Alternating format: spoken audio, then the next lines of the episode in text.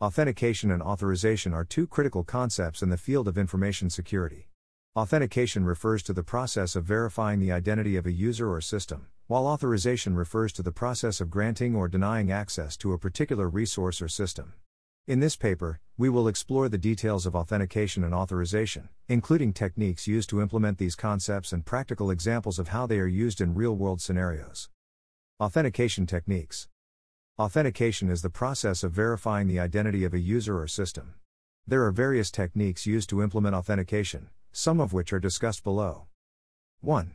Password based authentication. Password based authentication is the most widely used authentication technique.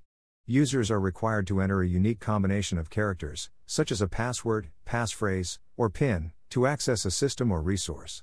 Password based authentication is relatively easy to implement and manage, but it can be vulnerable to various attacks such as brute force attacks, dictionary attacks, and phishing. To enhance the security of password based authentication, it is essential to enforce password policies such as strong password requirements, password rotation, and account lockout policies.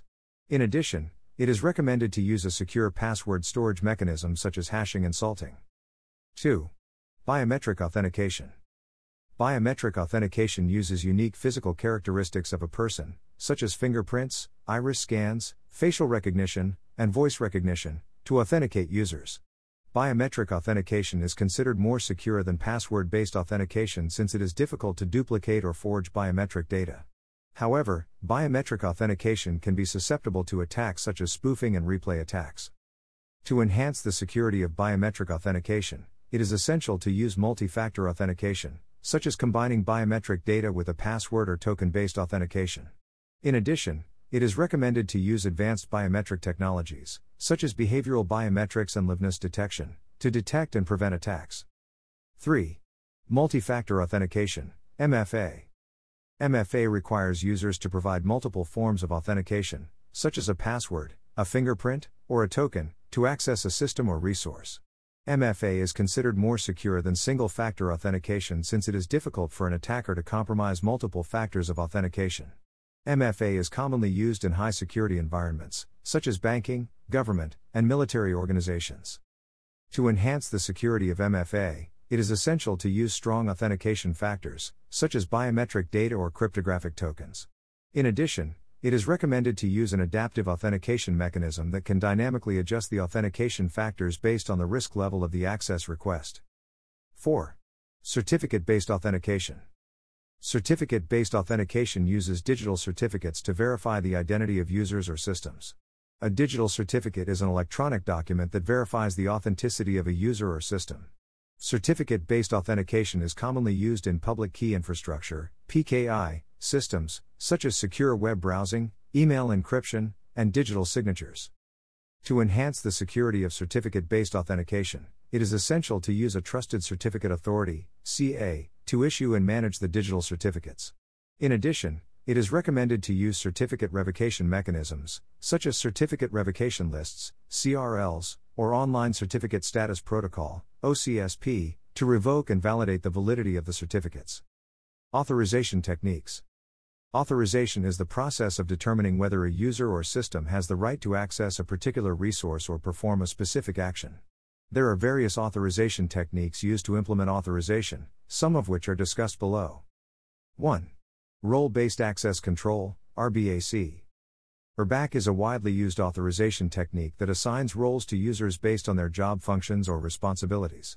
Each role is associated with a set of permissions or access rights that define the actions that the user can perform.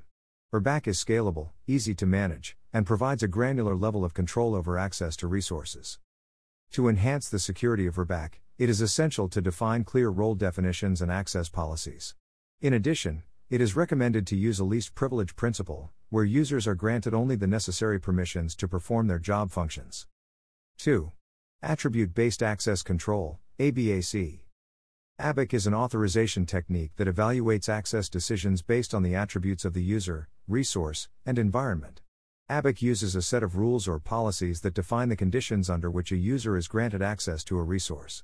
ABAC provides a flexible and dynamic approach to authorization, where access decisions can be based on multiple factors.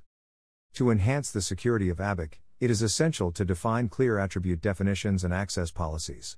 In addition, it is recommended to use a risk based approach, where access decisions are based on the risk level of the access request. 3. Mandatory Access Control, MAC. MAC is an authorization technique that uses labels or tags to enforce a strict hierarchical access control policy. MAC is commonly used in government and military organizations, where access to classified information is restricted based on security clearances. MAC provides a high level of security but can be difficult to manage and enforce. To enhance the security of MAC, it is essential to define clear labeling and clearance policies. In addition, it is recommended to use a strong security policy that can prevent unauthorized access and prevent data leakage. 4. Discretionary Access Control, DAC. DAC is an authorization technique that allows users to control access to resources that they own. DAC provides a flexible and decentralized approach to authorization, where users can grant or revoke access rights to their resources. DAC is commonly used in file systems and email systems, where users need to control access to their files and messages. To enhance the security of DAC, it is essential to define clear ownership policies and access control policies.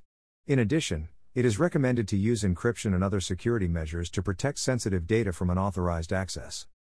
Practical examples Here are some practical examples of how authentication and authorization techniques are used in different systems and applications. 1. Web applications. Web applications often use a combination of authentication and authorization techniques to control access to sensitive data and resources. For example, a web application may use username and password authentication to authenticate users, and role based access control, RBAC, to determine the level of access each user has to different parts of the application. 2.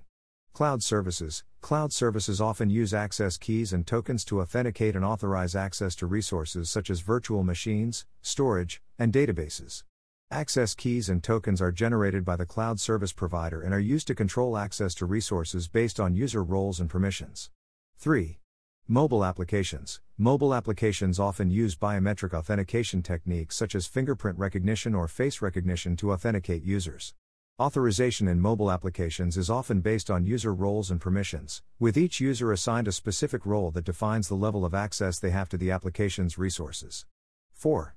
Internet of Things, IoT, devices. IoT devices often use a combination of authentication and authorization techniques to control access to device resources and data.